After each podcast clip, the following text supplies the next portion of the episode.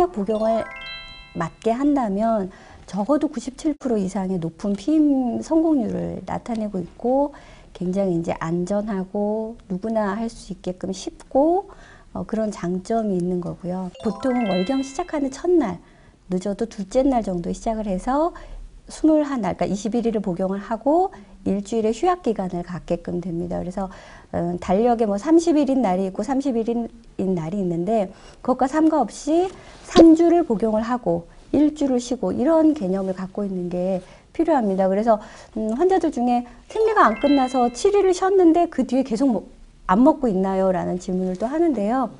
이거는 호르몬의 농도를 내가 갖고 있는 레벨과 더불어서 약으로 어느 정도 조절을 해나가는 거기 때문에 7일의 휴약 기간이 끝나도 아직 월경을 조금 하고 있다 하더라도 다음 약을 바로 시작을 하는 게 맞습니다.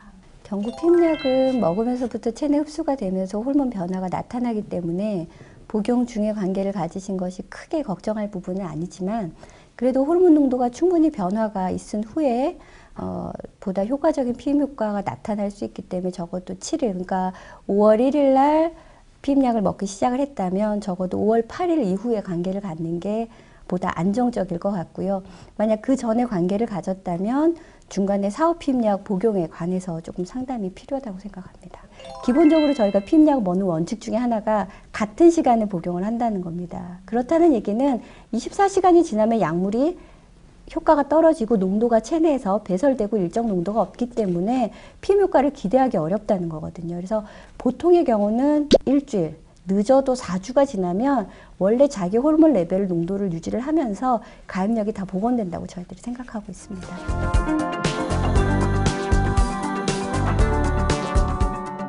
피임약은 실생활에 있어서 얼마든지 쓸 수 있고 어, 내가 뭐 나이가 어린데 성관계가 있어서 피임약이 아니고도 어떤 건강상의 이유라든지 기타 다른 치료 목적으로도 얼마든지 쓸 수 있는 거니까 거기에 대해서 오해도 없고 목적과 그다음에 나한테 맞는 것이라면 얼마든지 사용할 수 있는 거라는 개념이 좀 필요하고 일단은 낙태라는 음, 것으로 인해서 생기는 정신적이거나 육체적인 그런 건강상의 피해 어, 이것은 피임약의 어떤 부작용을 더 많이 갖고 있다 하더라도 현재 갖고 있는 것보다 그것보다는 피임약을 복용을 하는 게 훨씬 더 저는 이롭다고 생각을 하고요.